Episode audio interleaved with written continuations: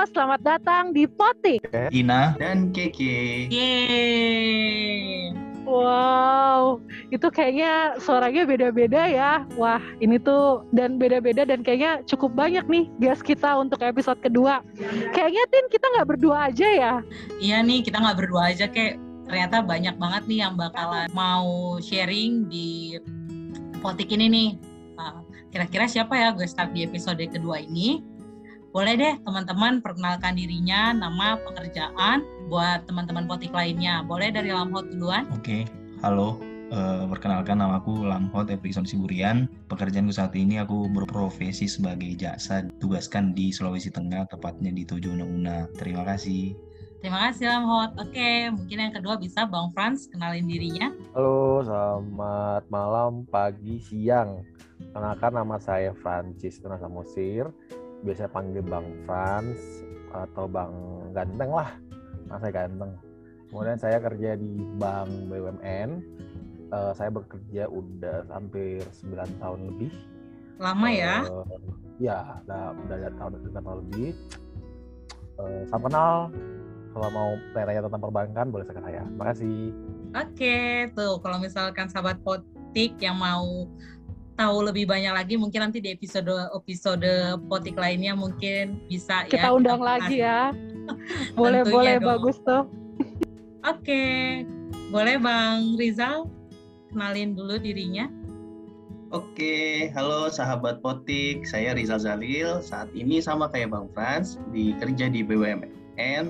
Eh, berapa lama ya udah kerja kira-kira 11 tahun. Jadi eh, I feel you dari mulai dari remah-remah momogi sampai sekarang ya udah jadi momogi tapi masih masih ada remah-remahnya juga jadi kita bisa banyak sharing. Terima kasih.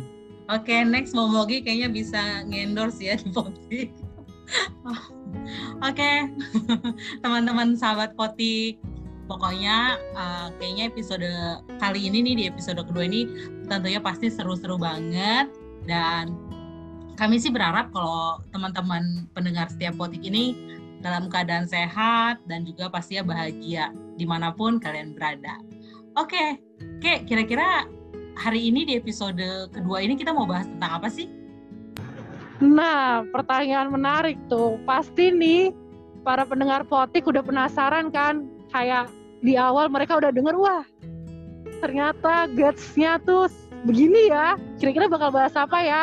Nah, nggak usah berlama-lama. Ini langsung aja nih gue kasih tahu ya. Hari ini kita tuh bakal bahas how to dealing with coworkers.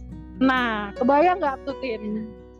Kira-kira apaan ya maksudnya Keke ini ngebahas tentang how to dealing with co- wo- coworker kayak gitu kan? Pasti buat penasaran para pendengar setiap potik tentunya. Soalnya nih kenapa kita bahas kayak gini nih? Pasti karena kita ini kan makhluk sosial kan, yang nggak pernah terlepas dari satu dengan yang lainnya dong. Nah, ditambah lagi nih kalau misalkan kita bersosialisasi sama yang seumuran aja susah, gimana lagi nanti ketika memasuki dunia pekerjaan.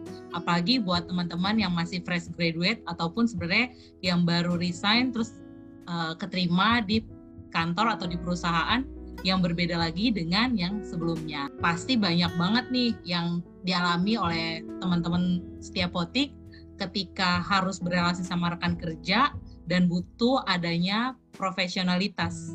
Kayak semacam ya relasi itu kan pasti ada pro dan kontra dong tentunya karena perbedaan karakter setiap individu si A, si B, si C yang harus ditemuin di dalam kantor karena kan dalam satu kantor itu kan harus benar-benar kayak gimana pun kondisinya harus kerja bareng-bareng kan bener nggak tuh Kek? Iya iya betul banget. Jadi makanya nih episode 2 ini how to dealing with coworkers nih menurut kita berdua tuh menarik banget dibahas ya kan. Nah apalagi guest kita ini tuh bermacam-macam. Maksudnya tuh dari pengalaman kerjanya aja beda-beda. Terus eh, tempat kerjanya juga beda-beda. Jadi kita sih ngerasa yakin ya kalau pasti teman-teman bakal dapat banyak lah dari sharing mereka. Dan kita sih berharapnya sharing mereka bisa ya membuat teman-teman ada dapat inspirasi kali ya buat dealing dengan rekan kerjanya.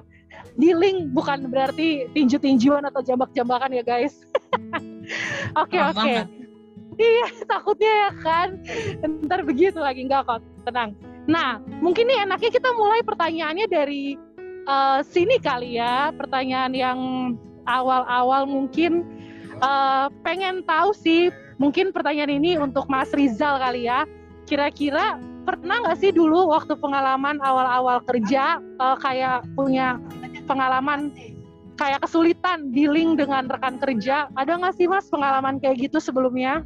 Iya, uh, itu pasti uh, ada banget ya waktu kita baru pertama kali mulai kerja, apalagi dengan uh, kita pikir kita udah paling uh, jago gitu ya, lulus kuliah, terus pertama kali kerja, uh, tapi hanya disuruh fotokopi gitu kan. Kadang-kadang kita baru pertama kali kerja tuh kadang-kadang kita pikir uh, kok kerjaannya nggak sesuai dengan proksi atau uh, yang kita ambil uh, uh, akademiknya gitu. Tapi ternyata uh, itu adalah balik lagi yang tadi sudah disampaikan oleh Mbak Kiki menjadi valid bahwasanya kalau kita bekerja itu adalah bagaimana kita bisa menempatkan diri kita. Jadi kalau kita punya uh, positivity yang baik gitu ya dalam uh, satu tim itu otomatis itu akan menular juga buat teman-teman. Jadi kita jangan jadi uh, toxic atau kita nggak uh, bisa bekerja sama dengan teman-teman yang lain karena itu tadi jadi yang paling kita butuhkan adalah untuk bekerja secara tim dengan coworker adalah uh, punya positivity dulu kita berempati sama teman-teman yang lain setelah itu kalau kita udah nyambung nih secara feelnya udah enak uh, itu akan lebih baik lagi nanti pekerjaannya. Gitu sih kira-kira. Wah gitu ya. Iya ya bener ya. Memang kalau pengalaman kerja pertama kali apa sih? Pasti kan nggak langsung tiba-tiba pertama kali bekerja tapi kebanyakan mungkin nggak kayak gitu kan. Pasti dimulainya dari fotokopi. Hal-hal yang sia simple lah ya bekerja. Nah terus uh, menarik nih tadi yang Mas Rizal bilang kalau ya intinya balik lagi ke kita ya untuk punya pandangan yang positif apalagi pandangan positif buat teman-teman kerja kerja bareng as a team oke oke oke bagus banget tuh kayaknya kita di awal-awal langsung udah dapet kuat sih Tin Wow. Ya, bener banget tuh ke bisa banget nih. Mungkin kayak dari Lamhot lah bisa coba. Menurut Lamhot sendiri waktu awal-awal tuh seperti apa sih untuk kesulitan dealingnya itu? Uh, kayak ini pengalaman unik sih. Mungkin nggak semua orang merasakan dan nggak semua orang juga akan merasakan. Jadi kan aku lulus kejaksaan terus ada di klat. Di klat pertama itu ada sekitar dua minggu ketemu orang dari berbagai latar belakang se-Indonesia ketemu di satu tempat dan kau juga harus sharing kamar untuk orang yang pertama kali kamu kenal udah jadi maksudnya itu itu pengalaman pertama aja udah harus berkenalan dan satu kamar dengan orang yang belum dikenal entah dari antah berantah mana dan pada akhirnya mulai mendek mulai dekat mulai dekat dan akhirnya itu proses yang pertama ya udahlah seperti kita udah masuk di sini udah nyemplung sama-sama di sini gak usah lihat latar belakang. Karena ada kesombongan buat diriku sendiri. Aku lulusan sini dan kau lulusan sana. Akhirnya nih alah kau nggak seberapa. Sering banget seperti itu. Ketemu di kelas juga kayak gitu dan ada 40 orang lihat orang yang begini ah lulusan ini lulusan ini. Jadi kayak sombong sendiri gitu kan. Dan puncaknya ini puncak ini menjadi suatu hal yang tidak baik waktu pada akhirnya kami dilempar ke satker masing-masing. Dan itu aku penempatan pertama itu di Malino Kalimantan Utara kan. Nah kami berempat janjian sama teman-temanku yang uh, penempatan di sana berempat satu pesawat terus nyampe di sana nyampe di sana. Dan kenalan dong kan. Kenalan ini dari sini ini dari sini dari sini ah kayaknya masih di bawahku semua. Ini soal ini sombong banget dan ini sangat tidak baik mengunderestimate teman calon teman kerjamu dan yang kedua ini yang paling parah e, meremehkan kayak yang dibilang sama Bang Rizal tadi meremehkan pekerjaanmu. Jadi aku juga mengalami itu kayak cuman kerjanya ngeprint ngeprint doang. Nah parahnya yang kukira aku udah jago aku udah hebat nah ini juga jasanya juga ya dari lulusan sini ini dari lulusan sini aku dengan kesombongan itu ya udahlah remeh sekali kan. Cuman pada akhirnya ini yang sangat buat aku tertampar dan merasa malu sama diriku sendiri. Waktu bahkan hanya disuruh fotokopi ngeprint itu pun aku salah. Dan kayak berantakan. Seharusnya kan aku mikirnya di situ aku seharusnya kerjaanku buat dakwaan. Teliti berkas meriksa tersangka meriksa saksi hal-hal yang kayak gitu kan. Hal-hal yang berat yang menurutku yang udah pernah aku alami di kuliah.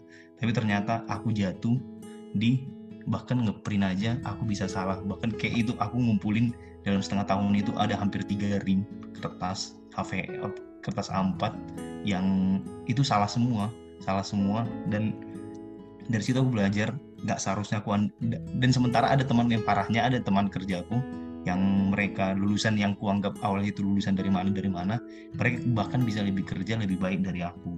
Nah pada akhirnya di situ aku mikirnya ya jangan pernah remehkan rekan kerjamu dan jangan juga pernah remehkan pekerjaanmu entah mau berat mau susah tetap harus dengan sungguh-sungguh. Ya itu sih pengalaman pertamaku di dunia kerja. Apalagi aku juga fresh graduate langsung bekerja kan. Jadi gitu. kalau kalau fresh graduate langsung kerja kayak belum belum ada latihan dulu ya untuk menghadapi orang. iya kayak ter, kayak terkejut gitu dan bawaannya dan kurang ajarnya saya pada saat itu ya jadinya sombong. Dan menurutku itu sangat gak baik serius. Itu sangat tidak baik ya karena baru pertama kali mungkin ya pengalamannya eh, menghadapi partner kerjanya mungkin usianya di atas gitu kan. Biasanya kan kalau kayak temenan kayak lulus kuliah pun masih seumuran kan, nggak yang sampai lebih tua s- 10 bahkan 20 tahun kan kayak gitu. Gak apa-apa. Atau Iya, justru betul. banyak seumuran.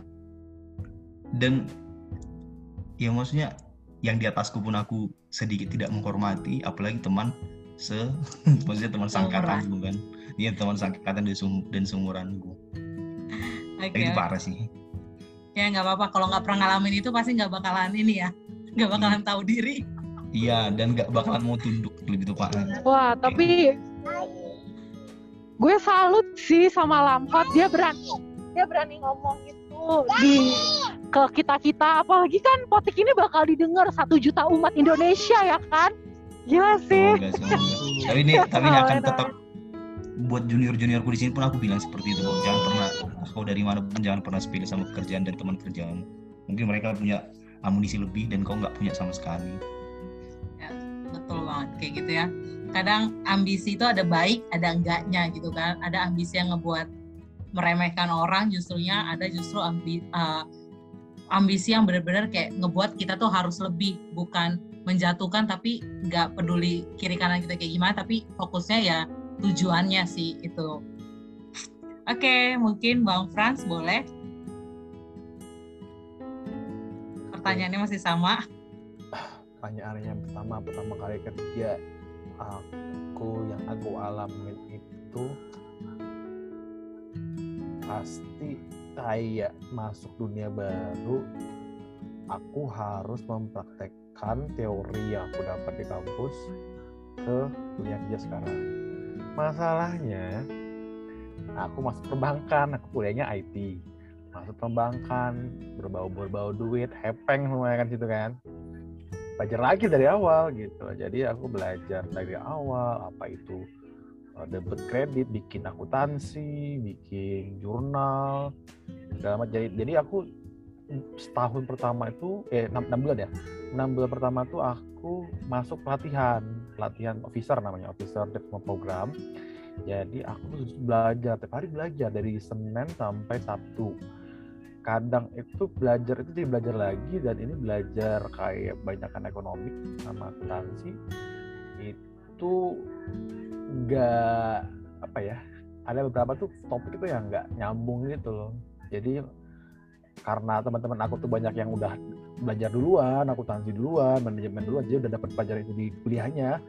Dia tinggal kayak ngulang gitu loh referensi kerjaan aku harus belajar dari awal lagi. Itu sih uh, struggle-nya itu. Tapi thanks God walaupun aku bukan uh, top kelasnya tapi bisa lewatin. Karena menurut aku tuh yang penting lewat dulu gitu loh. Karena hmm, di kerja pun ini masih teori nih nanti pun kerja pun beda lagi. Nah pas penempatan ternyata sama yang aku bilang jadi kita belajar lagi dari awal gitu. Jadi tempat yang aku tempatin pertama itu berbau perdagangan internasional.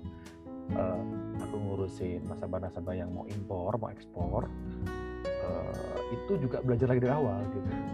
Belajar lagi dari awal. Jadi ilmu ilmu yang kemarin kepake itu cuma sedikit. Jadi uh, memang benar kita tuh harus selalu belajar gitu di mana pun gue kata Islam Hot, walaupun kita merasa, eh gue tuh dulu di kampus IPK gue atau gue seniornya IPK gue 3,75, tapi pas kita masuk ke dunia kerjaan, teman saya yakin teman-teman yang dengar ini pasti teman-teman akan belajar lagi dari awal. Basicnya belajar lagi karena beda pasti antara dunia kampus sama dunia kerja. Dan struggle itu belajar terus dinikmatin jangan distresin gitu loh jangan sampai lo stres gitu loh karena belajar nggak karena walaupun gue yakin walaupun kita tetap sudah tua pun tetap masih belajar gitu belajar baik belajar sama belajar materi dari buku belajar dari pengalaman dan satu lagi yang ini hari ini nih kita harus belajar dari orang lain termasuk rekan kerja bos dan lain-lain gitu. Wah, iya iya, keren banget nih. Baru awal pertanyaan awal tiga gestar kita tuh udah punya quotes-nya ya. Lu udah catat belum, Tin? Keren banget nih. Iya benar di record ya nanti bisa dicatat ya. Oke oke, thank you Bang Franz. Tadi menarik sih ceritanya. Ternyata awalnya IT terus diperbankan eh, nggak tahu apa-apa tentang akuntansi ya kan. Jadi harus belajar lagi. Terus tadi Bang Franz juga bilang kalau misalnya teman-teman yang lain tuh kayaknya ketinggalan jauh karena teman-teman yang lain kayaknya udah punya background akuntansi gitu kan. Nah, pengen tahu deh Bang Franz kalau dulu pas dirasain kayak gitu gimana? Maksudnya kalau lamhot kan justru kayak lamhot yang dulu ya, gue percaya kalau lamhot yang sekarang pasti udah beda kan. lamhot yang dulu tuh kayak meremehkan rekan kerjanya gitu. Nah kalau kalau Bang Frans gimana tuh waktu kondisinya harus belajar hal baru, terus ngeliat teman-teman kayak gitu, Gimana tuh? Mm. Em, kalau saya sih memang harus yakin ya sama diri sendiri karena kita pun waktu mas waktu pelatihan enam bulan itu juga masih ada seleksi ternyata jadi harus ada passing grade yang harus dilewatin untuk lolos ke tahap berikutnya nah jadi saya ya ya gimana sih saya bisa bikin requirement eh, minimum saya lolos deh dari requirement itu misalnya 70% gitu ya. Jadi saya harus lolos deh dari 70% eh, hasil ujiannya gitu. Jadi ya mau nggak mau suka nggak suka ya kalau memang kamu butuhkan pekerjaan ini ya mau nggak mau ikutin gitu nah kalau saya untungnya eh thanks saya juga orangnya cepat belajar dan senang belajar dari orang lain. Jadi kalau misalnya pun saya nggak ngerti saya minta teman saya ajarin gitu atau saya dengerin teman-teman atau di kelas dengerin fokus ulang lagi belajar dari teman gitu loh. Jadi saya nggak mau belajar sendiri saya kelas sendiri enggak saya justru ada yang ini ada yang saya belajar sendiri kemudian pas diskusi saya tanya teman diskusi. Dan itu menurut saya belajar dari orang lain tuh lebih 30% lebih bagus daripada kita belajar sendiri menurut aku ya. Karena itu ada teman diskusi ada celah-celah yang blind spot yang kita nggak tahu dia nggak tahu gitu sih. Oke sih menurut. Ya kalau misalkan di dunia pendidikan dibilang tutor sebaya lebih baik dibanding guru yang mengajarkan. iya benar Tutor sebaya. benar Rina Iya. karena kalau di kelas itu belajar cuma nangkep tuh kalau nggak salah 10% ya setahu saya Pokoknya guru Betul. mempersiapkan 100%, pas diajarkan murid tuh paling banyak 70% menyerapnya. hmm. Itu kalau yang fokus. Padahal orang 10 menit aja mendengarkan itu pasti udah gak fokus lagi udah buyar. Itulah keunikannya manusia ini. Kayak kayak mungkin ada ditanyain lagi kayak Eh, enggak sih, cuman berarti nih bisa disimpulin kayak eh, teman-teman kita, gestar kita ini tuh di awal-awal pekerjaannya punya sikap yang humble ya. Maksudnya seneng banget sih, eh, bener-bener tepat banget ngundang mereka teman-teman di sini karena di awal memulai start bekerja tuh punya sikapnya ya yang eh, mau belajar dan bukan cuma belajar sendiri ya, tapi belajar dengan rekan-rekan kerja. Walau Yes. mungkin ada yang di ah, betul. Ada ada lagi atau Mas Rizal atau aku mau Lamhot sharing dong nambahin? itu aku kebetulan aku juga ikut pelatihan ini aku sharing Oke, ya, boleh. Silakan. nah Boleh banget. jadi kalau teman-teman belajar di kampus itu cuma 10 ini kalau tetap muka itu cuma 10 persen loh padahal 20 persen itu diaplikan kayak diskusi terus kita bikin eh, eh, FGD atau kita eh, review sama teman ini yang ini. Nah 70 persen itu praktek langsung. Lo ngelakuin gitu. Lo ngelakuin sendiri kerjaan itu itu lebih lebih masuk. Atau misalnya tadi gua akuntansi ya gue yang jadi akuntannya gue ngitung-ngitung orang langsung tuh. Nah itu baru gue dapet ilmunya. Sebelum lo apply itu pasti lo cuma 10 persen. Nah ini gue dapetnya namanya 70 20 10 dan ini udah valid ya ya Mas Rizal ya menurut Mas Rizal gimana Bung Rizal Ya Betul? Bang Frans. Uh, jadi kita learning by doing, growth mindsetnya itu harus tetap ada. Dan yang disampaikan oleh Bang Lamhot dan Bang Frans memang menjadi valid. Nah, makanya saya bilang yang jago di kuliah itu, ini pengalaman saya ya, Kiki sama Tina atau Her. Yang jago di kuliah belum tentu jago di kerjaan. Yakin saya bilang. Itu, itu udah terjadi sama saya. Seriusan. Karena Betul, dia ya? tidak kenapa? Kenapa? Karena dia tidak bisa mengaplikasikan ilmunya di kerjaan dan dia tidak bisa dealing with his or her coworkers gitu. Nggak bisa bekerja sama dan itu menurut saya kode organisasi wah pasti nggak nggak nggak bintangnya lah gitu sih. Gitu. Oke. Kalau misalkan kayak gitu sih benar ya, maksudnya di posisi mana pun pasti orang lebih lebih dapat ilmunya gitu kan ketika mempraktekkan. Kalau beda adalah di dunia pekerjaan karena yang mengajarkan kita tuh justru teman-teman ya, justru teman-teman yang mengajarkan sehingga paham. Nah, kalau misal dari misalkan dari pernyataannya Bang Frans tadi nih, Lamhot ngalamin gak sih hal-hal seperti itu di dalam dunia kejaksaan in- ini gitu? Ya aku ngerasain banget sih itu. Jadi kayak eh ada titik maksudnya kayak contohnya ya contoh ini contoh sederhana aja. Ya aku tahu tentang penahanan. Jadi tersangka itu ditahan tersangka ditahan eh, itu di pasal berapa contohnya pasal 20 pasal 21 sampai 31 KUHAP. Ini contohnya. Ya aku tahu itu. Cuman waktu eh, ini surat nah surat datang per- permintaan perpanjangan penahanan dari penyidik ke kantor Nah, tapi aku bingung, aku nggak tahu mau ngapain. Ini mau diapain? Iya, ditahan. Ini per, per, perpanjangan penahanan. Tapi pada akhirnya kan, ya yang tentang 10, 20 dan 70 tadi menurutku sangat benar sih. Ya awalnya kan dikasih tahu sama senior, dikasih tahu sama ya begini begini begini. Terus ya udah aku ngerjain sesuai petunjuk mereka, aku kerjakan petunjuk, aku siapkan administrasinya, aku siapkan perpanjangan penahanannya. Nah, kendala yang di sini itu aku kerjakan sekali sekali dan besoknya aku ganti tugas tugas yang lain.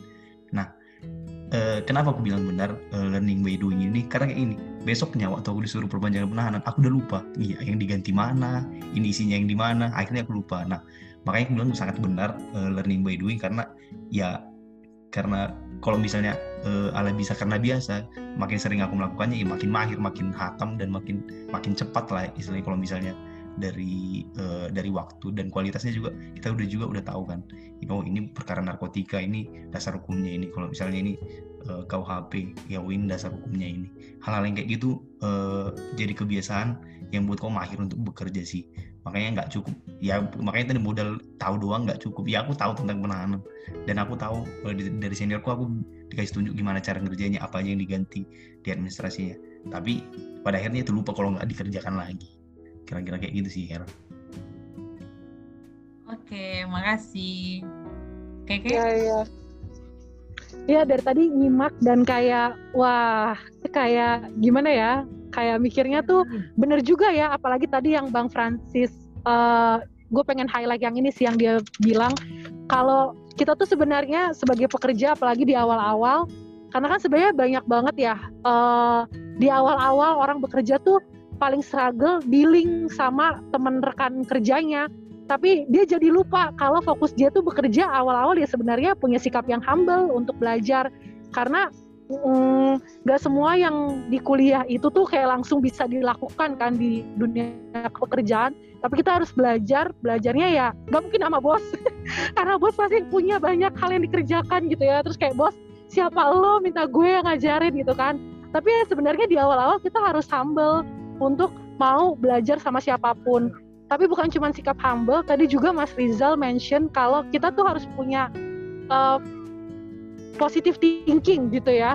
Jadi uh, jangan kita mentoksikan orang atau kita jadi toksik buat orang lain tapi kita positif aja untuk di awal karir. Gue bilangnya mungkin di awal karir atau di awal pekerjaan apalagi yang baru bekerja uh, fresh graduate mungkin ya atau yang uh, baru di tempat kerja yang baru. Jadi sebelumnya udah bekerja di tempat kerja yang baru ya tetap semangatnya harus terus humble mau belajar dari yang lain. Apalagi yang sebaya bukan meremehkan gitu ya. Tapi juga sisi lain selain humble perlu positive thinking gitu ya. Iya ya keren sih itu. Nah terus gue jadi kepikir pengen bertanya nih untuk uh, Bang Francis dan juga Mas Rizal. Uh, kalau sekarang kan kalian tadi kan pengalaman kerjanya udah lebih nih sekarang, udah lebih dari lima tahun lah ya. Berarti kan bisa dibilang juga sekarang kalau secara jenjang karir udah naik dong, udah bukan lagi disuruh fotokopi ya kan? Waduh. nah kalau sekarang nyuruh fotokopi.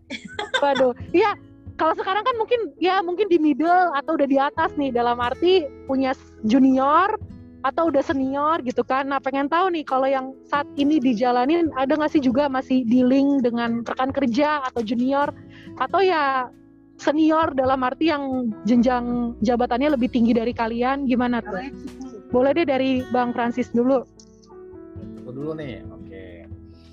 Jadi kebetulan uh, puji Tuhan, alhamdulillah saya ada di posisi manajer saat ini. Jadi uh, ini di kalau manajer di bank BUMN itu kan sudah punya bawahan dong, punya tim dong, ya kan? Punya, aku bilangnya tim ya. Nggak mau bilang bawahan, takutnya kan nggak enak lah kayak semua. Punya tim, jadi aku udah punya tim uh, dan punya juga punya atasan. Nah, dealing pasti ada di mana bawahan itu juga uh, ada beberapa bawahan yang saya lihat itu uh, tidak apa ya bukan orang yang kayak bertanggung jawab itu bukan bertanggung jawab sih makanya kayak pas disuruh eh, nggak uh, kelar gitu loh dengan alasan yang mungkin menurut saya nggak logis gitu. Jadi kadang-kadang saya bilang ke dia gitu. Kamu problem uh, kenapa kerjanya uh, belum selesai kenapa deh gitu karena aku pengen adik ya jadi aku kan lebih ada kenapa deh uh, ada struggle di mana? Ya kan. Kita tanya struggle di mana? Kamu nggak tahu nggak tahu apa yang mau dikerjakan nggak tahu nanya ke siapa atau bingung sama sekali blank gitu lah itu kan kalau itu bisa ngomongin kalau ada mau bingung ngomongin gitu nah saya pun juga kalaupun diberikan instruksi ke tim saya juga harus jelas nih untuk ngapain gitu loh. Saya nggak, saya juga orangnya bukan yang jujur ya, bukan tipe bos yang suka uh, lempar judul, mereka nyari sendiri, nggak.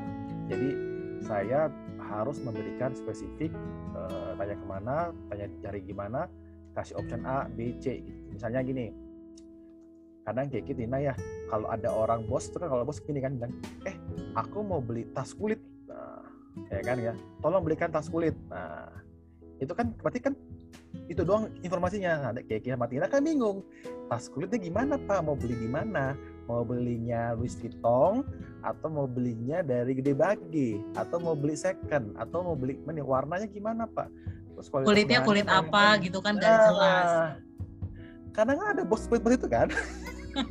Jujur, di kantor tuh ada dan saya mengalaminya. Tapi kalau sama sama anak-anak muda ini harus spesifik. Eh, tolong belikan tas kulit warna krem atau warna coklat merek Louis Vuitton dengan budget 100 juta. Terus uh, aku mau dari kulitnya kulit buaya jadi memang detail banget gitu loh. Terus kamu bisa nyarinya di Pajak Indonesia atau nyarinya online di tokonya langsung jadi itu jelas kan? Nah kalau sampai aku udah jelas kayak gitu udah juga mengakui berarti benar-benar males sih pengen ke, ke, ke toko nih kepalanya. Nah itu sih. Nah, itu deal dealing sama bawahan yang mungkin dia nggak uh, aku bilang nggak bertanggung jawab tapi kayak hmm, nggak ada passionnya gitu. Jadi susah kalau itu aku udah susah. Terus Aduh ya ampun, gemes ya. Untung bukan aku manajernya loh.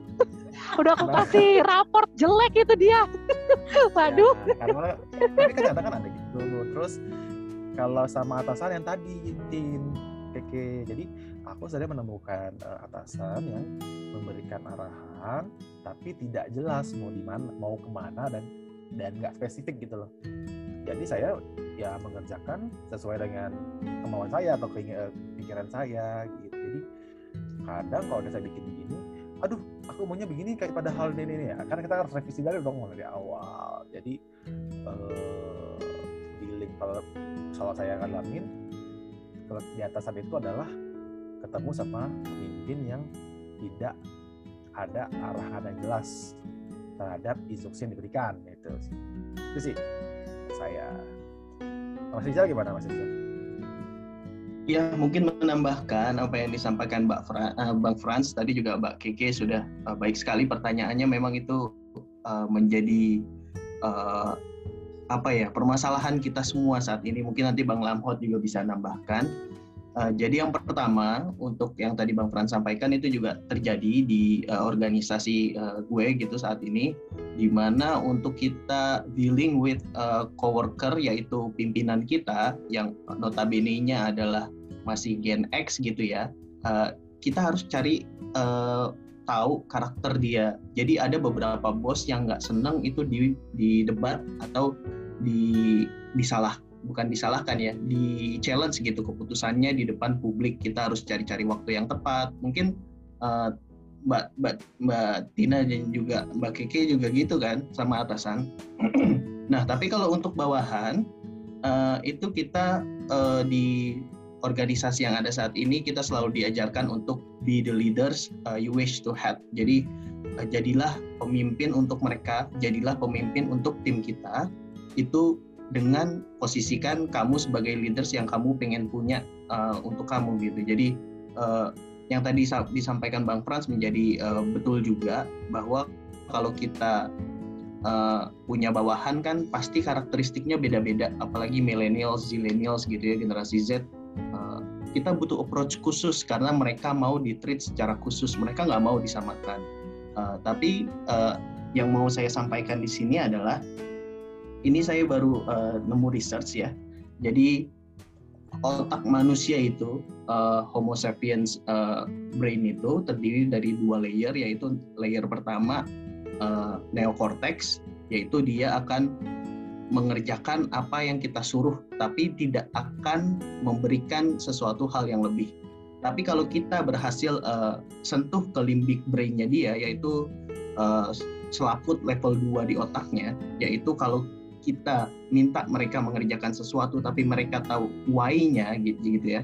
Jadi everything to starts with why. Jadi kalau kita minta tim kita mengerjakan sesuatu, eh tolong buatin A karena A ini akan mendorong uh, peningkatan income statement kita ke depan sehingga ini akan nanti juga berdampak kepada bonus kamu. Ketika dia tahu why-nya kenapa dia harus mengerjakan ini, maka dia akan uh, put extra miles di effortnya dia gitu. Jadi sekali lagi untuk ke approach-nya beda-beda tiap generasi. Kalau coworker ke atasan kita harus tahu juga karakteristik Gen X seperti apa. Tapi kalau kita coworkers bawahan atau coworkers kita kepada tim, yaitu kita harus kepada millennials dan zillennials itu harus uh, approach-nya lebih spesifik lagi ke mereka satu-satu gitu. Jadi uh, poinnya adalah kita harus tahu karakteristik dari mereka masing-masing. Jadi kita harus kenal uh, bukan dia sebagai pekerja, tapi kita harus kenal dia sebagai seorang sahabat. Itu sih. Wow, itu tuh jadi inget ya uh, kalau anak HR. Jadi uh, aku tuh pernah baca beberapa referensi tentang HCM. Jadi bahkan di HR itu dikembangin udah bukan lagi work and balance, work life balance, tapi work life harmony. Maksudnya tadi kalau Mas Rizal bilang harus mentreat milenial satu persatu kayak teman sebaya gitu ya, uh, personal. Nah, work work and harmony tuh kayak gitu jadi kayak orang-orang psikologi yang uh, bekerja di bidang HR, HCM gitu ya mereka melihat uh, generasi milenial tuh penting untuk punya work life harmony dalam arti pekerjaannya jadi menyatu dengan keseharian mereka. Jadi mungkin itu juga kali ya. Betul kenapa uh, kenapa yang uh, sebagai as leader uh, kita perlu kayak mentreat milenial. tuh seperti teman. Jadi mereka mm, bukan lagi melihat status mereka budak korporat ya. Karena kan banyak tuh semangatnya kerja budak korporat, tapi tapi ya itu melihat uh, pekerjaan itu bagian dari hidup mereka. Jadi work life harmony itu sih. Iya iya. Benar benar benar. Karena kalau misalnya dipikir-pikir juga kalau pekerjaan bukan bagian dari hidup kita bakalan berat banget ngelakuinnya kan. Udah dealingnya susah, terus kerjaannya sulit, semakin nah, berat kehidupannya dirasakan. Karena memang ya kenyataannya begitu sih kayaknya generasi kita Tin. Banyak yang mengeluh dengan pekerjaannya ya. Bahkan kayak menurut gue uh, kayak tadi case-nya Mas Rizal bilang perlu why-nya kan. Dan kayak dikasih tahu why-nya itu supaya dapat bonus. Jadi maksudnya ngincernya juga pekerjaan untuk ngincer bonusnya juga kan. Maksudnya bukan ke pekerjaan yang bener-bener dia ngeliat pekerjaan ini bagian dalam hidupnya tapi fokus ke bonusnya gitu kan. Jadi yang penting menarik ya. selesai ya. dapat bonus gitu ya Nah, iya terus uh, ini semangatnya lagi apa namanya? Uh, self reward, self reward. ya mungkin itu ya ada, generasi kita ya. Mungkin ada tambahan nih dari Bang Frans atau Lamhot. Iya benar. Jadi apa ya? Kadang kita bekerja itu oh, harus punya passion gitu. Apa sih yang kita apa, apakah kita mencintai pekerjaan kita gitu ya gitu Kalau kita nggak suka sama pekerjaan kita, pasti saya yakin. Itu bawahnya setiap hari stres. Nah aku selalu bilang ke teman-teman aku yang mengalami stres bekerja itu itu jangan sampai kerjaan ini merusak oh, oh, uh, fisik apa, uh, badan fisik kita rohani kita sama hubungan gitu loh. Kalau kamu udah merasa wah kerjaan ini udah merusak nih dan aku nggak ada cocok lagi sama kerjaan aku udah gak cinta lagi sama pekerjaan ya mending cari pekerjaan lagi yang lebih membuat kamu lebih healthy gitu. karena benar kalau kalau kita nggak suka pekerjaan ini kita kita saya nih uh, masuk uh, berbakat tadi saya nggak cocok di sini nih. Ya kamu langsung bilang gitu langsung cari kerjaan yang lain yang lain. Atau kau bisa berdamai sama nggak sukamu cari cari apa yang kamu suka dari pekerjaan ini gitu pasti nanti jalannya gitu jangan uh, kalau itu orangnya aku banget ya karena aku orangnya bukan orang yang sekali coba ngelak gitu loh. Pasti semua pasti semua semua hal di dunia ini pasti ada sisi positifnya. Jadi Betul. oh kerjaan bang capek nih oh. Lu cari mana? Oh ternyata bang ini ada ada bagian ini oh ternyata bang ini uh, bisa ini uh, bisa aku bisa dapatkan ilmu negosiasi nih oh bisa dapat ini nih oh aku bisa belajar ini oh aku bisa dapat golf gratis ternyata. Jadi cari kerja walaupun sebenarnya pulang malam weekend telepon bosnya bosnya demanding minta minta jam 6 uh, minta sore harus keluar malam itu tuh nikmatin aja. Namanya prosesnya gitu sih.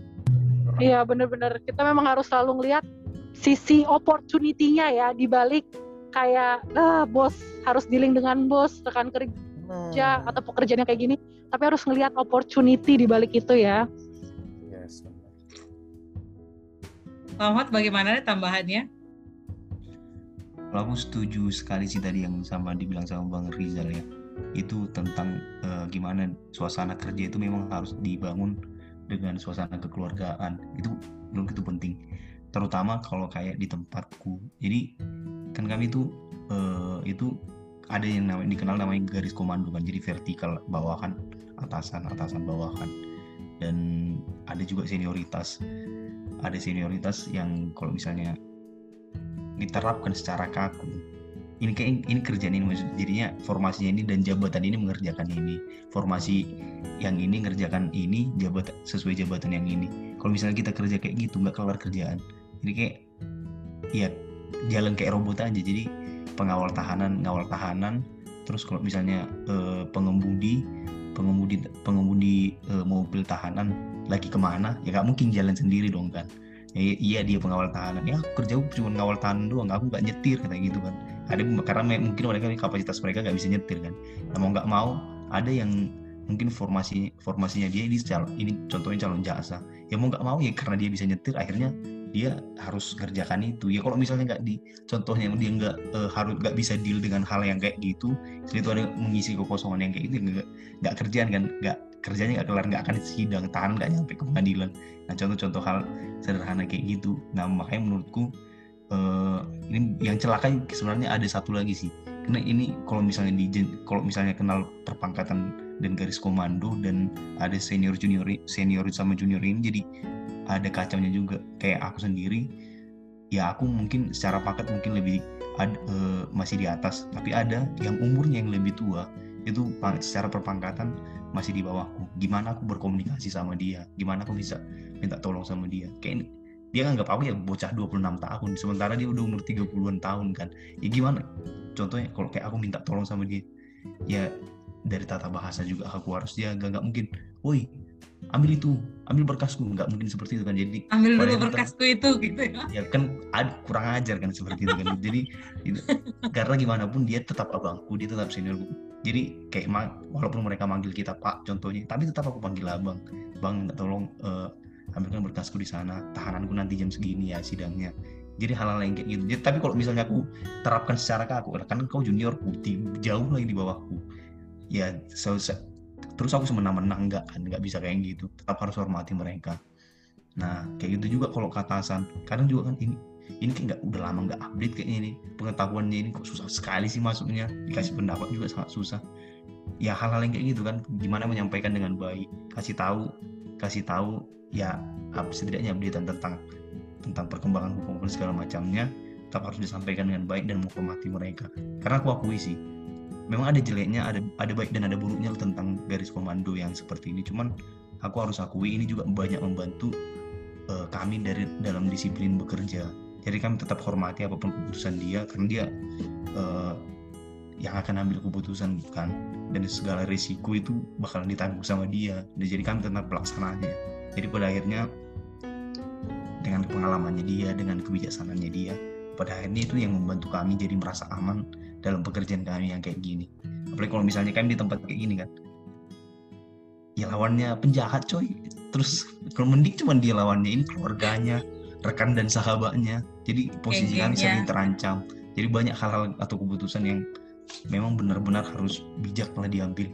Dan kalau misalnya kami berjalan sendiri yang di papa ya itu bisa celaka juga. Kayak ngasal kau ngadepin siapa dengan sekonyong-konyong ya risiko kalau misalnya kau jalan tiba-tiba door katanya ya udah selesai. Karena karena ya risiko itu benar-benar aku alami sini di sini. Cuman kalau misalnya dibantu atau dikasih arahan sama pimpinan dan dia juga udah tahu kondisi lapangan dan segala macam menurut itu pada akhirnya buat kami merasa aman untuk jalankan keputusan hal-hal yang kayak gitu. Jadi nggak balik lagi ya mereka pasti punya peran yang nggak bisa kita sepelekan kayak gitu sih Wow, oke makasih. Kayak semuanya the best banget lah ya, punya Iya. karakter cara masing-masing ya terhadap kondisi Betul. mereka. Wah, ada lagi kayak Dan- yang mau ditanyakan? Iya, dan ini sih untuk setiap pendengar potik ya. Jadi kalian tahu kan uh, pekerjaan seorang jaksa itu gak mudah ya. Bukan cuma pengacara doang yang ternyata diteror ya. Jaksa pun bisa ternyata ya. Kalau Kalau gue pengacara pengacara itu temannya penjahat. Maksudnya ya Waduh. asalnya seperti itu maksudnya Wah, lah kami. lah kami. Kami buat tuntutan gimana risikonya di kami kan. Itu jahat Iya, benar, benar, Betul, tinggi. betul, betul. Gue jadi Iya, keinget iya, nih kayak sama pengalaman gue pertama kali masuk ke sekolah negeri ini sih sebenarnya. Karena tau lah ya kalau di sekolah negeri ini kan usia pasti jelas lah ya. Pasti jauh banget gitu kan. Waktu awal-awal masih diem kalem ya kan Eh, nggak banyak berbicara lah gitu. Karena membaca kondisi sih.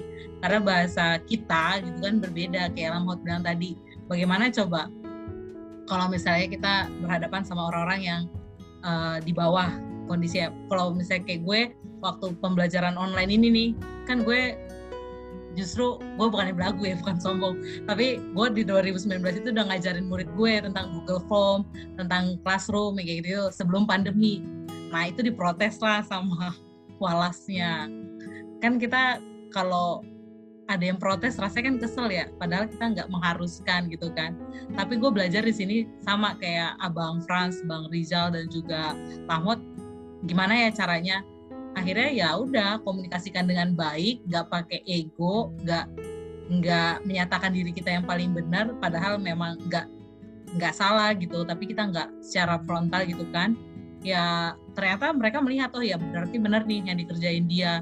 Sebenarnya nggak ada yang tahu juga kan sebenarnya tahun Maret itu tahun 2020 itu bakal pandemi. Dan nggak tatap muka gitu belajarnya. Jadi jadi suatu kebanggaan sih sebenarnya. Jadi di sekolah pun banyak yang minta ajarin kayak gitu itu tetap rendah hati. Benar kata bang Rizal kita tuh jadi harmoni. Jus- justru tuh jadi banyak yang sayang sama gue. Gue jadi kayak anak kebanggaan. Kepala sekolah jadi ya itulah maksudnya buah-buah yang memang kita dapatkan ya. Setiap orang berbeda-beda kondisinya kayak gitu. Kalau misalkan gue sendiri ngalami mungkin kayak lama terus ketemu preman orang kalau gue ketemu orang tua orang tua yang protes. Jadi lebih lebih berbeda lagi dibanding yang lainnya. Kalau lo sendiri gimana nih kayak di kantor sebagai karyawan? Oke. Oke, menarik banget ya. Iya guys, jadi ini Hertina ini dealingnya bukan with coworkers ya, tapi dealing with uh, mama-mama papa-papa dan parentsnya ya ampun. semuanya Jadi ya supaya kalau ya sebelum cerita ke, ke gue sih, uh, gue sih ngelihatnya ternyata ya berharapnya setiap kita pendengar politik juga ya bukan kayak di dunia, di dunia kerja kita tuh kayak playing victim gue korbannya gue harus dealing dengan uh, bos dengan rekan kerja dengan junior enggak. Maksudnya tadi tuh dengar sharingnya bang Frans Mas Rizal kan mereka da- dalam arti posisinya tuh punya tim yang mereka pimpin tapi mereka juga punya atasan gitu kan. Jadi kayak ternyata setiap orang di dunia kerja pasti ya dealing dengan rekan kerjanya bukan cuma yang baru masuk doang gitu kan.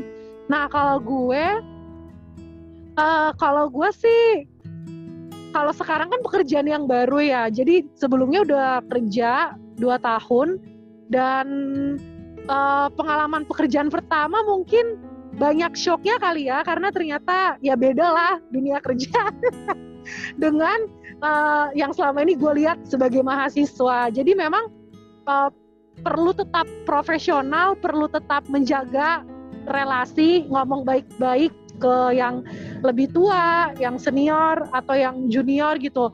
Dan gak pakai ego sih, bener tadi yang uh, Tina bilang, gue setuju banget karena memang pengalaman 2 tahun gue bekerja sebelumnya, menurut gue gue banyak pakai ego gitu ya.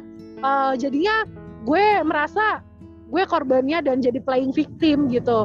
Uh, jadi kayak uh, itu pengalaman banget sih, makanya pas uh, di pekerjaan yang kedua ini gue belajar untuk ya bersikap humble, bekerja nggak pakai ego, tapi ya belajar mengerti. Tadi tuh ada yang mention untuk apa? Uh, kalau ke atasan belajar ngerti karakternya. Nah itu di pekerjaan yang sekarang itu sih yang coba gue terapin dalam arti bukan cuma bos gue ya, tapi yang senior senior gue ya gue belajar untuk uh, pelajarin karakternya gitu dan pastinya terus ingat gue selalu belajar untuk ngembangin positive thinking itu ya untuk terus humble dan untuk kayak apa-apa tuh omongan rekan kerja ya nggak dibawa ke hati jadi nggak main ego gitu sih. Kalau gue sejauh ini ya Tin. Oke, terus kira-kira nih apalagi nih kayak yang mau kita tanyain ke mereka nih. Kayaknya Aku mau, masih banyak. aku dong mau nanya-nanya. Apa lagi nih? Gantian Apa sekarang. nih? oh iya boleh boleh Oke, silakan ada silakan. kisahnya silakan Sorry, silakan eh, kalau misalnya gue agak rasis, eh pernah nggak kalian bermasalah sama teman kerja karena perbedaan? eh, aku sih bilang bukan kepercayaan sih ya, kayak budaya budaya sama eh, habitnya dia sama eh, keyakinannya dia gitu. Karena aku beberapa eh, aku pernah ber, berkelas sama temen gue yang eh, maaf ya kalau teman-teman eh, pendengar atau dari eh, speaker di sini yang uh, dari Javanese jadi ini gue tuh kan ngomong kasar gede ya suaranya ya. Jadi gue pernah ditegur karena eh suara lu besar banget gue ganggu. Pernah gak sih kan mengembangkan padahal kan sebenarnya it- it's normal aku ngomong gitu loh karena aku lagi zoom juga waktu itu kan. Jadi normalnya aku ngomong kayak gitu gitu loh. Maksudnya kenapa aku harus ditegur karena cara ngomongnya itu? Cuman aku sih eh, oke berarti aku eh, sama si bapak ini aku harus ngomongnya pelan-pelan nggak boleh zoom. Atau gua yang ngalah nih karena kan gua lebih kayak menghindari konflik. Oh maaf pak. Kalau misalnya suara saya mengganggu bapak baik saya akan cari ruangan sendiri atau saya ngobrolnya dipelanin kalau misalnya ada ruangan. Atau yang kedua masalah hmm, apa ya kayak masalah eh, keyakinan sih kayaknya sih. Tadi eh, pernah dealing sama orang yang mungkin terlalu eh, religius gitu loh. Jadi aku agak susah gitu loh. Jadinya kayak hmm, waktu itu eh, kayak kita harus eh, lunch deh harus eh, dinas ke mana harus mak- eh, makan siang itu dia sampai nanya mohon maaf ya teman-teman. Dia nanya eh, itu ada babinya atau enggak? Gitu. Jadi kan kalau aku kan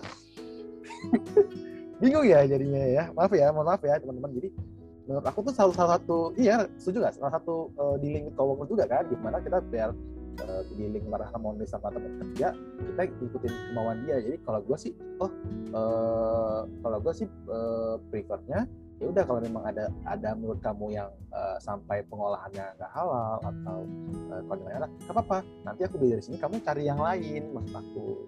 Gitu ya. Atau uh, atau ayo boleh ngalah. Gue sekali-sekali ke ikutin dulu. Tapi kalau misalnya gue pengen makan yang itu pengen makan di restoran itu dia nggak mau ya maksudnya ya udah pisah dulu aja nanti ketemu lagi gitu loh jangan lo ajak ajak gue terus gitu jangan pengen tapi tuh yang ini iya, pengen betul, nempelin betul. gitu loh tapi tapi nggak mau ngikutin mau gue tuh mau gue yang ngikutin terus jadi gue bingung aja sih gitu. pernah nggak sih kalian mengalami kayak gitu sih dari budaya sama uh, percayaan Hmm, iya ya, bener juga.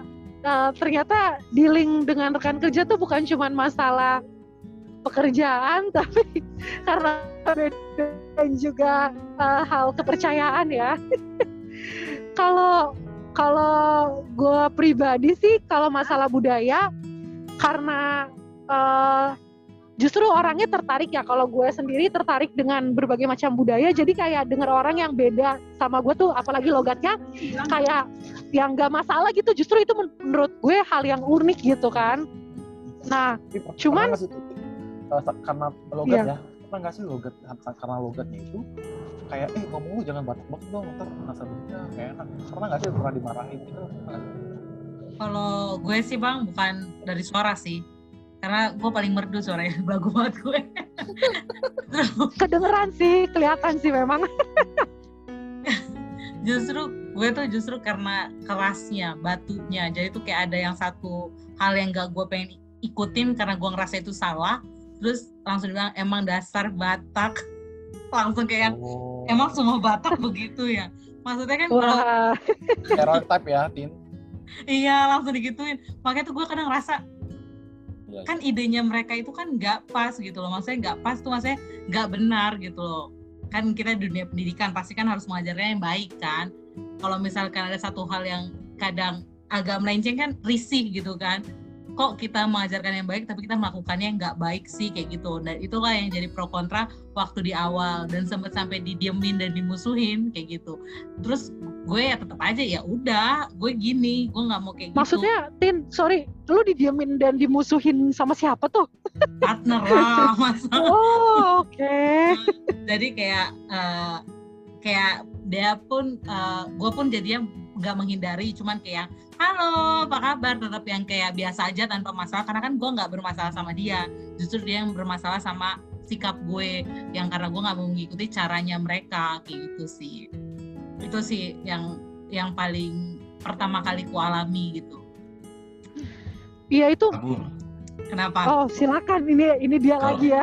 kalau misalnya kalau itu kayaknya aku pasti hampir sama kayak Bang Prancis juga karena ya jangan kan jangan kan eh, di ya mungkin kalau ngomong sekarang aja mungkin masih kelihatan logat dan mungkin ada keras menyambar kasar eh, dari obrolanku. Tapi ini hal yang aku juga ngalamin sih ini. Kayak ini manusia ini udah empat tahun katanya di Jakarta tapi ngomongnya masih seperti itu. Contohnya seperti itu kan. Jadi aku pernah daging bahkan- susah ya. Bahkan aku pernah pengalaman itu. Aku marah sama si A. Aku marah sama si A. Yang nangis si B dan si C. Jadi si B dan si C ini ngomong sama aku lamot kalau kalau marahin orang itu jangan jangan kayak gitu. Jangan kayak tapi maksudku padahal aku mikirnya porsi marahku itu masih biasa aja.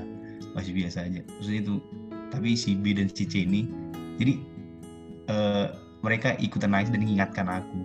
Cuman aku bersyukur sih itu awal-awal kan fase 3 sampai 6 bulan pertama. Tapi setelah itu, setelah itu kayak aku marah dan aku marah dan ngomong keras itu jadi hal yang wajar. Aku tahu di sisi lain itu memang satu hal yang tidak bagus karena bagaimanapun akan lebih baik disampaikan secara eh, hal lebih kalau misalnya misalnya ha- memang harus halus ya halus aja. Ya, kalau misalnya Lembut. lembut harus lembut Iya. aja. Usah nggak mesti dikasarin. Nggak mesti dikasarin kan. Bahkan itu ternyata aku kira aku udah sembuh waktu di Kalimantan dulu tapi sekarang juga aku dikenal sebagai pemarah karena kalau misalnya mungkin aku kelihatan kelihatan banget kalau misalnya udah ngomongnya tinggi ya udah udah kayaknya kawan ini udah lagi gak beres ini jadi kayak jadi kayak gitu. Dan aku dan di sini juga aku bersyukur juga ya teman teman temanku juga akhirnya ngerti uh, karakterku yang seperti itu kan. Dan jatuhnya mereka ya udah diam aja dulu. Jangan dulu ngapa-ngapain. Daripada dimarah-marahin lagi. Jadi akhirnya akhirnya kayak gitu. Terus yang dibilang bang Francis tadi uh, soal kepercayaan apalagi kalau makanan kan. Aku termasuk orang yang langsung ceplos aja sih. Kayak pernah liburan bareng kan liburan bareng liburan bareng. Aku aku cuma sendiri yang uh, yang Kristen kan pada saat itu. Aku langsung ngomong kayaknya di sini ada jual jual B2 kayaknya aku cari makan siang itu aja dulu ya. Gak apa kalian makan aja bilang gitu. Padahal ini dengan gajariku bos yang paling pimpinan tertinggi akhirnya mereka ngerti dasar bocah itu. Jadi kayak gitu. Karena menurutku ya dari situ aku belajar sebenarnya tinggal diomongkan saja. Tinggal diomongkan saja dengan baik-baik jadi pada akhirnya mereka juga akan ngerti jangan justru kalau misalnya kita diam-diam kayak mengurung diri kayak gitu yang ya apa yang mengurungkan niat akhirnya disimpan-simpan jadi uh, bahan amarah karena itu justru jadi jadi nggak baik mending diomongkan aja apa maunya jadinya gitu, justru sih. jadinya justru kayak kita ngebangun tembok ya semakin dibangun semakin ya. jadi pemisah iya kadang kita mikir mereka bangun tembok padahal kita sendiri yang bangun tembok. Iya betul. Dan kacaunya seperti itu. Tapi makanya aku sering ya mending di oh, lupa aku lagi pengen banget makan ini. Aku nggak apa-apa ya uh, ke sana dulu. Oh ya udah ya udah ya udah nggak apa lah kalian ngerti kan kayak gitu. Udah lama kan nggak makan gitu. jadi kayak gitu jadi begitu kan. Apalagi di sini susah banget coy. Biasanya orang tua Sulawesi banyak begituan ya. Di tempatku enggak di tempatku enggak di Manado kali. So, Iya, iya. Ya, kalau Manado mungkin banyak. Aku Sulawesi Tengah kalau kan. Palu tuh masih uh, banyak ini ya, banyak muslimnya gitu ya. Poso ya. Di, oh, sorry di, di Sulawesi Tengah. Iya di Poso. Jadi itu kayak di sini kan daerah transmigran kan. Jadi kalau hmm. dari Palu itu itu tempat tempat berbaurnya lah kelima kelima agama. Terus masuk ke daerah perjalanan dari uh, Palu ke arah Poso itu itu banyak banget orang Bali jadi agama Hindu semua kan sepanjang perjalanan nah masuk ke daerah Poso itu tiba-tiba dari yang apa sih yang dari Hindu tiba-tiba uh, gereja semua salib terus lewat daerah Poso ke masuk ke daerahku itu udah masjid semua dan masuk setelah itu lagi ke arah ke arah Luwu sana itu masuk lagi berbaur lagi yang gereja-gereja tapi setelah itu masuk lagi yang banyak masjid jadi di sini indah banget serius Oke okay, baik. Ya kalau kalau gue sih juga sama sih. Kalau gue mungkin logat Bataknya nggak begitu ya. Cuman kan di rumah orang kalau ngomong di rumah nadanya tinggi semua kan. Jadi kayak gue nggak bisa bedain tuh nada rendah dan tinggi. Jadi kalau ngomong tuh selalu tinggi sebenarnya. Nah kalau kalau gue di tempat kerja gitu sih kayak kadang yang awal-awal tuh kayak shock gitu mereka. Kok lu ngomong tinggi lu lagi marah-marah ya? Gitu sih. Jadi memang ada aja kayak uh, orang yang kayaknya jadi uh, bingung dengan uh, yang kita yang seperti itu ya karena budaya tapi kitanya juga jadi mikir kan harus gimana gitu. Tapi ya balik lagi sih memang ya ya udah belajar untuk beradaptasi saling mengerti dan saling memaklumi sih gitu. Kalau uh Rizal nih belum terdengar suaranya bagaimana? Pernah ngalami nggak hal-hal yang kayak kami. Jadi apa yang disampaikan teman-teman tuh semuanya bener banget ya sama juga pasti di organisasi uh, gue. Tapi yang tadi disampaikan Bang Frans memang uh, divers uh, diversified budaya itu uh, justru ada researchnya. Jadi kalau uh, dalam satu organisasi itu banyak uh, gendernya gitu ya, maksudnya kesetaraan gender antara uh, laki-laki dan perempuan itu dalam porsi yang sama itu pencapaian organisasi tersebut bisa naik hingga 15%. Tapi ada yang lebih tinggi daripada itu yaitu kalau banyaknya budaya dalam satu organisasi itu. Misalkan di situ ada uh, orang Batak, orang Jawa, orang Makassar, orang Padang. Nah, di situ kalau di situ berkerumun ide uh, dari masing-masing uh, daerahnya masing-masing itu kan akan membuat suatu helikopter view yang lebih baik gitu ya. Jadinya secara pengambilan keputusan pun menjadi lebih baik. Nah, itu organisasi biasanya tumbuh 30% lebih cepat daripada organisasi yang hanya diisi oleh orang-orang Sunda gitu ya. Wow, nah, itu yang bagus harus kita... tuh, bagus banget researchnya. Ya, dan satu sisi juga yang disampaikan Bang Lamhot uh, betul bahwa selain budaya itu ada juga yang uh, mendikotomikan alma mater, terlalu cinta sama alma maternya. Contohnya dalam satu organisasi yang bisa naik ke top level adalah uh, dari alma mater tertentu gitu. Sedangkan itu tuh uh, di researchnya tuh di ternyata tidak valid bahwasanya untuk uh, organisasi dapat berjalan lebih cepat itu dibutuhkan banyak sekali alma mater gitu.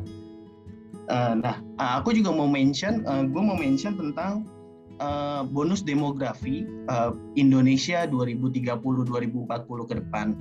Jadi kalau kita lihat ya di World Economic Forum itu memang ada dua skill yang sangat diperlukan untuk kita bisa uh, berhasil seperti Korea Selatan uh, menghadapi bonus demografi ini di mana karyawan atau uh, usia produktif, usia bekerjanya itu sangat banyak, lebih banyak daripada usia yang non produktif.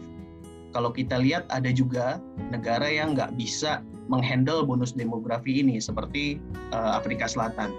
Afrika Selatan uh, bonus demografinya uh, diraih saat Nelson Mandela di penjara. Jadi memang leadership salah satu yang penting Uh, tapi yang yang harus kita punya ke depan adalah uh, dua skill ini. Yang pertama adalah kerja, kecerdasan emosional dari dari yang tadi sudah dibahas dari awal juga sama Mbak Kiki sama Mbak Tina bahwa ke depan kita harus punya uh, empati yang bagus sama orang lain, kita harus punya karakter yang uh, positif gitu ya. Kita harus uh, dapat bekerja sama dengan orang lain itu satu. Lalu yang kedua yang tadi juga disampaikan oleh Bang Frans dan Bang Lamhot adalah keterampilan dalam komunikasi interpersonal. Itu menjadi penting kapan kita tahu bisa mengadjust atau menyesuaikan uh, tingkat komunikasi kita kepada lawan bicara itu menjadi sangat uh, penting karena itu akan memberikan efektif tadi yang seperti Bang Lamhot minta tolong ke uh, coworkernya tapi jauh lebih tua approach-nya Bang Lamhot adalah dengan sopan. Nah itu menjadi efektif, menjadi pekerjaan itu lebih cepat selesai daripada harus ada uh, konflik atau friksi-friksi yang sebenarnya nggak perlu terjadi kalau komunikasinya nggak pas. Jadi untuk teman-teman uh, pendengar uh, podcast Potik itu tadi dua itu tolong dijaga betul yaitu kecerdasan emosional yaitu uh, EQ bukan IQ kalau IQ nanti ke depan ada uh, artificial intelligence juga kita bisa pinter. Cuma tinggal ditaruh chip aja di otak kita. EQ emotional uh, quotient atau uh, kecerdasan emosional dan juga keterampilan komunikasi interpersonal. Mungkin itu dari aku. Setuju Bang Rizal, karena saya mengalami sendiri rekan-rekan mendengar eh, Mbak Her, Mbak Keke, Mas Langkot. Jadi gini, saya mengalami sendiri. Jadi waktu itu kita mau promosi cuy, mau promosi dari satu manajer. Nah, saya waktu itu kan ada kandidat yang lain gitu. Uh, terus kita wawancara, uh, kita juga uh, ya uh, kelebihannya apa segala macam. Nah, nggak uh, berapa lama uh, ada ada kabar dari atasan saya yang kepilih. Terus saya terus kita tanya-tanya dong, Pak, kenapa sih saya kepilih dibandingkan teman-teman yang lain? Karena saya kan cuma lulusan S1, lulusan S1 saya belum punya sertifikasi karena teman-teman yang lain tuh punya sertifikasi namanya sertifikasi buat buat banker gitu lah sertifikasi uh, sertifikasi khusus untuk uh, transaksi trade namanya CDCS. Saya kan belum punya, saya coba dua kali tapi saya gagal. Teman-teman itu kan punya tiga malah ada yang punya dua, punya tiga. Kenapa saya yang dipilih gitu loh? Ternyata kan itu kan. Kenapa saya dipilih? Tahu nggak sih jawabannya apa? Karena saya helpful. Oke, okay. helpful, helpful ya. Jadi ketika di bos nyuruh atau teman minta tolong, itu diperhatiin sama atasan loh, kan? Dicatat. Oh si Frans pernah bantu saya waktu itu. Tau nggak sih gue tau gak sih teman-teman kenapa saya dipilih sama bapak, uh, bapak itu pernah saya tau gak bantu apa bantu uh, settingin uh, browsernya dia settingin komputernya dia bayang gak coba wow. Kayaknya kayaknya itu deh. Hal sederhana ya. ya itu sederhana. Kayak iya, iya. tolong dong tolong dong HP bapak ini uh, settingannya gimana ya? Saya settingin yeah. oh begini pak saya jadi gini. Wah, cuma sederhana sih itu. Jadi teman-teman EQ itu sih. Ketika ada teman kesusahan misalnya saya juga lihat teman eh kamu kenapa belum belum selesai kerja? Ini masih banyak pendingan. Mau gue bantuin nggak? Coba nih gue gue nanti uh, eh, gue coba cekin nanti kamu tinggal input aja di sistem. Nah, itu tuh dicatat loh. Bukan dicatat uh, bukan hanya dicatat Tuhan ya tapi dicatat sama manajemen gitu sama, sama manusia sama atasan kita ya bang. Ya ya makanya teman-teman makanya aku yang seperti tadi aku bilang di awal kamu pintar pintar di kampus gitu kan banyak belum tentu di kerja lebih sukses. Karena yeah. itu kamu nggak bisa mengaplikasikan pengetahuan kamu ke dunia kerja. Banyak kan dunia kerja begitu. Bukan berarti kamu pintar kamu sombong uh, aku kerjaan aku udah beres aku pulang kan terus orang-orang seperti itu yang kalau di UMN itu susah banget naiknya sebesar susah banget. Pokoknya jam pulang pulang gitu ya bang ya? Pulang, masuk itu- masuk. nah saya hanya saya ide eh, ini hanya mengaji saya sampai jam 5 pas setelah jam 5 saya mau minta lembur atau enggak ya saya besok. Itu sifat arogan seperti itu teman-teman. Pendengar harap di kalau misalnya mau mau mau naik karirnya ya harap dihilangkan. Kecuali kamu memang punya kebahagiaan lagi di luar luar kantor. Misalnya kamu memang berngomong itu karena karena menurut kamu keluarga lebih penting. Nah itu nggak apa-apa terserah kamu. It's your choice gitu. gitu. ya semua pilihan ya hidup ini bisa yang kayak menyenang kita buat kantor itu jadi tempat yang menyenangkan juga gitu kan sehingga kita juga bisa sebagai yang Bang Frans bilang helpful gitu kan. Terus tetap bisa komunikasi dengan baik yang yang baik juga. Terus bisa juga tetap jadi diri sendirilah tanpa kayak membohongi publik gitu ya. Kayak natural aja. Ya kalau mau nolong nolong gitu. Kan ada orang yang kayak gitulah cari muka lah apa kayak gitu-gitu. Kadang itulah yang sebenarnya yang sulit dihindari pandangan orang-orang sekitar. Tapi ya bagaimana sih sebenarnya kayak gue sendiri pun kayak yang bodoh amat gitu. Bodoh amat pandangan orang tetaplah jadi diri sendiri itu yang lebih baik menurutku sih. Kayak gitu. Nggak tahu sih kalau buat yang lain kalau kalau menurutku kayak gitu jadi diri sendiri dalam hal yang kayak yang seperti bang Rizal bilang tetap yang emosionalnya juga terkontrol, keterampilan komunikasi. Tapi ya itu yang aku bilang tadi, aku tetap jadi diriku sendiri dengan apa adanya, bukan yang jadinya menipu orang gitu.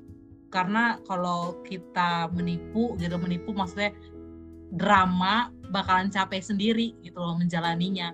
Karena hidupnya penuh dengan drama. Karena gitulah. Kadang di dunia pekerjaan yang ku alami banyaknya seperti itu jadi kadang ada si A ceritanya sama aku, si B ceritanya sama aku, padahal si A nggak suka sama si B, ya gitulah. Jadinya jadi kayak yang penuh drama lah kayak gitu. Mungkin kayaknya ada yang mau ditanyain lagi? Kayaknya banyak nih sebenarnya yang iya. mau ditanya-tanyain ya. Gue aja sampai sebenarnya bingung loh. Kok bisa ya kita ngobrol sama mereka? Sedangkan latar belakang dan pengalamannya sangat berbeda-beda banget gitu. Iya iya betul. Dari tadi gue sih asik nge- nyimak ya. Eh dari tadi sharing-sharingnya eh, Bang Frans, Mas Rizal ataupun Lamhot gitu kan. Jadi gue yakin sih pendengar potik mungkin kayak gue ya yang kayak langsung wah iya betul betul. Dapat pencerahan penyimak gitu ya. Tiba-tiba Paling ngerenung kapan lagi sih mereka hadir lagi di podcast. Mau dong mereka lagi gitu. Tapi kayak ya itu sih notes notes yang mungkin memang penting untuk diterapkan ya untuk belajar humble belajar terus terbuka belajar belajar terus untuk juga kalau memang kita bisa bantu orang lain ya bantu gitu kan karena siapa tahu suatu saat ya ada efeknya juga gitu yang baik buat kita. Pasti ya. itulah. Menabur yang baik dapat yang baik. Justru gini ya Kiki kalau kita ya membantu pekerjaan orang lain gitu, kita ngerjain pekerjaan orang lain walaupun bukan kerja kita kita belajar loh. Terusan. Belajar kerjaan orang lain itu. Jadi once kita ditanya eh, lo tahu nggak ini? Nah betul. Nice point of view tuh. Tuh, Oh, kayak- pokoknya itu di, di balik sesaat kita tuh ambil positifnya aja deh pasti ada buah-buah tuh ya kata si Dina tuh buah-buah Iya kan tadi buah-buahnya buah-buah yang gitu. bisa kita petik iya betul Tapi betul kita betul panen. gitu betul betul betul betul betul betul iya iya tidak Kalau gue terasa ya sendiri, ya kalau gue sendiri sih mungkin ngalamin banget gitu ya. Karena status gue justru justru berbeda banget kan sama mereka. Gue paling muda di sekolah, terus gue yang statusnya masih sebelah, nggak full. Dulu tuh masih honor sekolah, kayak gitu-gitu yang kayak sebenarnya gue kerja itu nggak dapat gaji bulanan ya kan. Terus tapi kok kerjanya bisa tetap ya sesuai dengan tujuan lah kayak yang tadi dibilang Bang Frans sama Bang Rizal ya udah pekerjaan itu harus menyenangkan. Gue senang di dunia pendidikan. Kalau orang-orang bilang kenapa sih lo nggak kerja jadi karyawan aja? Ya berat menurut gue kalau jadi karyawan. Gue lebih senang berelasi sama murid-murid bukan sama karyawan dan bos kayak gitu-gitu sih. Karena menurut gue nanti daripada gue jadinya nggak bekerja dan nggak menyelesaikan kayak yang tadi bang Rizal cerita daripada ntar atasannya stres gitu kan nggak ketemu sama gue jadi gue kayak sadar diri gitu ya. Gue lebih ya mencari yang enjoy gue seneng dan gue bahagia mengerjakannya. Dan bersyukur kayak gitu. Relasi sama sesama gue pun nggak kendala yang kayak yang lainnya gitu lah. Mungkin uh, saat ini yang gue alami hanya seperti itu. Mungkin kalau misalkan tadi keke mungkin ada yang baiknya ada yang kurang juga dan Bang Rizal, Bang Frans dan Lamot ngalami hal-hal yang sangat amazing lah ya buat gue karena gue nggak ngalamin gitu. Nggak ngalamin hal yang sampai struggle banget kayak gitu. Tapi gue seneng bisa dapat oh iya ya mungkin suatu saat nanti justru gue bisa dapat posisi seperti itu ketika gue nanti bukan cuma jadi guru tapi gue bisa jadi wali kelas. Itu kan pasti lebih parah lagi kan cara berkomunikasi yang harus sama orang tua sama atasan sama teman sekerja itu lebih double lagi lebih ribet lagi. Kayak gitu sih. Mungkin kayaknya ada tambahan lagi mungkin apa yang mau ditanyakan? Um, atau dari kalian sih. nih? Mungkin ada yang mau tanya ibu kalau gue sih paling kalau gue sih mikirnya kalau gue sih mikirnya ya sebenarnya kalau di awal mungkin judul episode ini tuh how to dealing with coworkers.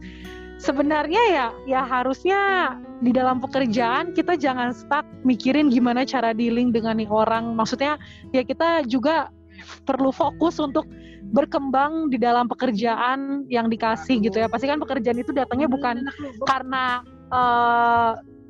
eh, kemampuan kita ya, tapi juga itu pasti kan kesempatan yang Tuhan kasih bekerja di situ kan. Jadi ya fokus berkembang di pekerjaan yang dikasih sama juga ya di dalam kesusahan dealing dengan rekan kerja ataupun atasan yang melihat opportunity itu sih di balik itu semua ya pasti ada opportunity-nya sebenarnya. Paling kalau sekarang ya kita tuh harus mengajukan pertanyaan terakhir deh Tin. apa tuh Karena ini kayaknya makin seru ya, makin seru dan eh, nggak mungkin nih kita 10 jam ya kan. Mungkin next kita tapi harus undang mereka lagi nih untuk bahas yang lain, iya nggak sih? betul banget nih kayak kayak kalau misalkan nanti nih di next next ya pasti ada yang pas banget nih kayak tadi gue bilang kayak kita bakalan bahas tentang ya abdi negara ya mungkin dari berbagai macam narasumber lagi nih kayak Iya betul. Jadi mungkin ini eh, last question kali ya dari kita. Eh, dan pasti ini mungkin dinanti-nantikan juga sama pendengar potik. Nah, pengen ini deh, pengen dengar eh, dari ketiga guest kita ini.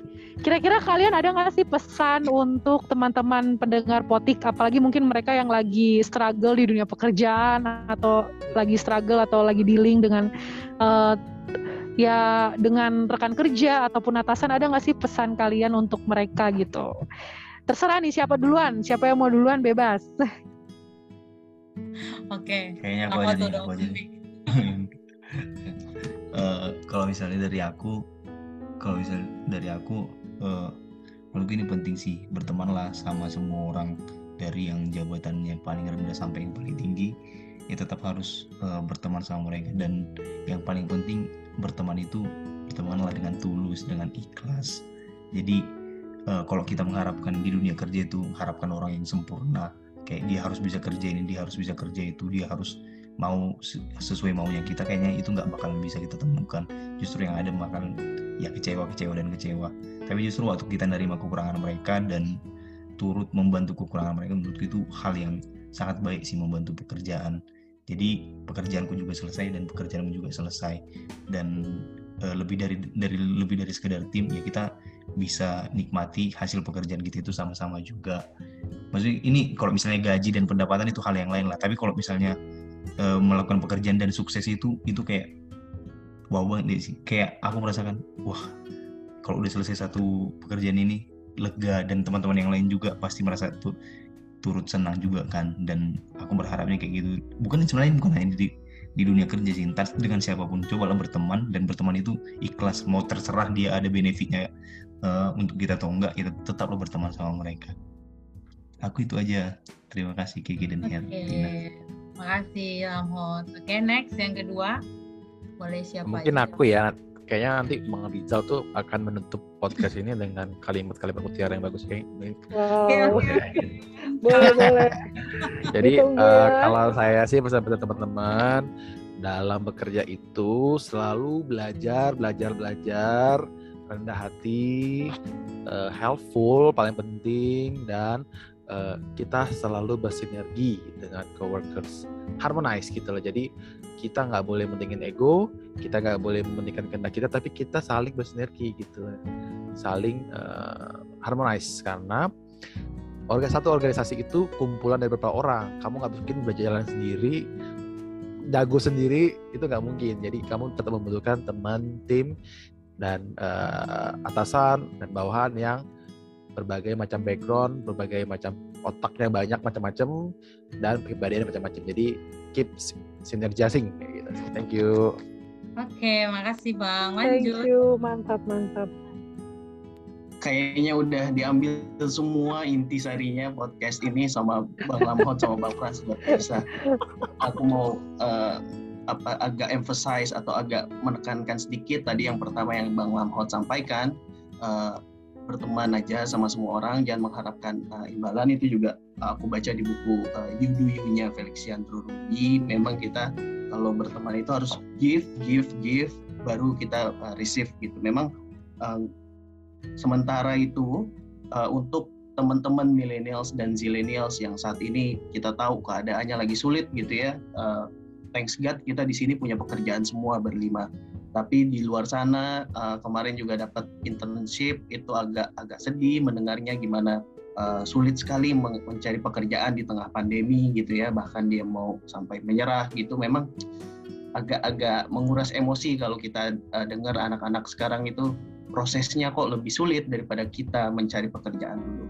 Uh, tapi jangan uh, jangan khawatir, tetap berusaha nikmati prosesnya. Teman-teman semua pendengar podcast ini, uh, kalau kata ikigai konsep itu apa yang lo bisa tawarkan kepada dunia dan apa yang dunia butuhkan, ketika itu bertemu di tengah-tengah, uh, itu insya Allah akan jadi. Tapi sementara kita butuh berproses. Nah, yang tadi juga disampaikan Bang Frans, kita harus rendah hati, ki- tapi kita tetap paham diri dengan rendah hati tersebut. Uh, contoh sederhananya mungkin uh, cerita Bang Frans sedikit. Jadi kenal Bang Frans itu saat uh, kuliah pasca, pasca sarjana, saat orang-orang nggak mau uh, ngambil posisi sebagai ketua angkatan gitu ya, ketua kelas, tiba-tiba ada sosok Bang Ganteng gitu, tiba-tiba dengan paham dirinya dengan percaya dirinya menawarkan gua aja ketua kelas gitu gua aja ketua angkatan. Nah itu jadi rendah hati perlu tapi kita juga paham diri ketika kita bisa uh, mengambil uh, posisi itu ketika kita tahu diri kita pak uh, uh, capable untuk itu kita lakukan itu dan yang terakhir pasti uh, teman-teman sekali lagi kita harus belajar uh, empati sama orang itu uh, menjadi sangat penting. Bahkan di buku Satya Nadella uh, hit refresh-nya Microsoft uh, Satya Nadella itu adalah CEO-nya Microsoft yang sekarang. Kalau teman-teman lihat sekarang Microsoft itu produknya uh, juga nggak kalah inovasinya dengan Apple. Microsoft Surface gitu ya yang kayak iPad sekarang udah dipakai di BUMN mana pun ternyata itu dibuat gara-gara si Satya Nadella sama uh, Microsoft itu meng- mengadakan rapat tapi nggak ngebahas kerjaan. Tapi si direktur utamanya ini atau CEO-nya ini nanya apa kabar tim? Bagaimana kemarin weekendnya? Gitu. Jadi dari obrolan-obrolan sederhana justru menimbulkan eureka moment atau aha moment. Jadi di situ malah kreativitinya tuh ter, terpantik dengan obrolan-obrolan sederhana seperti itu jadi untuk teman-teman eh, coba lebih yang tadi Bang Lamhot sampaikan bertemanlah dengan siapa pun kita menjadi pribadi yang baik untuk mereka eh, insya Allah itu juga akan eh, memberikan learning curve ataupun pembelajaran yang baik juga untuk diri kita ketika kita berhasil eh, menjadi listener yang baik mungkin itu terima kasih banyak Oke, makasih Bang Frans, Bang. Rizal, dan Lampo Iya. Untuk Bener-bener Mas Rizal bener-bener kesimpulannya wow banget ya. Dia udah Aduh, nyimpulin dari Bang Frans dan Lamhot kemudian disempurnakan lagi mantap. Iya. supaya listenernya nggak nggak lupa gitu loh sebenarnya tuh Iya betul betul betul. terapkan untuk para pendengar poti. Seneng banget bisa denger ya orang-orang hebat ini. Ya, dengan cerita mereka. ya. Iya, wow. Pokoknya memang ya alhamdulillah kita bisa ketemu ya puji Tuhan gitu ya. Bisa saling sharing, bisa saling menguatkan, saling mengingatkan juga sebenarnya eh, masa lalu, maksudnya bukan masa lalu sih, maksudnya yang dulu pernah kita alami sampai bisa di titik ini tuh itu anugerah banget gitu kan. Bukan yang hal kebetulan gitu kan. Kebetulan aja nih ada waktu ketemu enggak, tapi pasti itu ada hal yang sebenarnya hal besar yang perlu kita sampaikan nih kayak buat teman-teman potik. Cie. Bahasanya kaku banget. Betul. Enggak kan wajar. Aduh. Baik, baik. Sebenarnya pasti untuk para pendengar potik ini pun sebenarnya masih penasaran nih. Kok pertanyaan A nggak ditanyain ya, B nggak ditanyain ya. Tenang aja nih untuk teman-teman potik pasti nanti akan kita bahas di next episode ya. Terus kita juga mau ngucapin makasih buat gestarnya potik pada episode kedua ini. Sukses untuk setiap pekerjaan yang sedang dia- dilakukan. Terus tercapai Yeay, thank you guys. Amin. Amin, Ya, amin. diharapkan. sehat Iya, bersama sehat secara pribadi dan juga keluarganya pun sehat-sehat dan terus bahagia bersama keluarga walaupun eh, harus berbeda tempat tapi tetaplah biar keluarga di mana pun berada tetap dianugerahkan rezeki dan juga kebahagiaan. Baik buat teman-teman ya potik kayaknya gue mau ngingetin lagi nih ke kalian kalau misalkan kita bakalan hadir itu setiap dua minggu sekali ya di hari Sabtu pukul 8 WIB jadi kalau misalkan yang nggak WIB bisa menyamakan waktunya dengan WIB ya. Dan terus pastikan bisa lihat updateannya potik di Instagram PODTIK underscore ya. Bisa di follow bisa di share ke teman-teman yang lainnya dan berbagi cerita yang sangat baik, indah, dan juga hal-hal yang luar biasa yang bisa kalian dapatkan dari potik ini. Oke, bye teman-teman setia potik. Sampai ketemu lagi di dua minggu berikutnya. Yeay, bye guys. Thank you. Terima kasih. Oke, Hey. oke, oke, oke.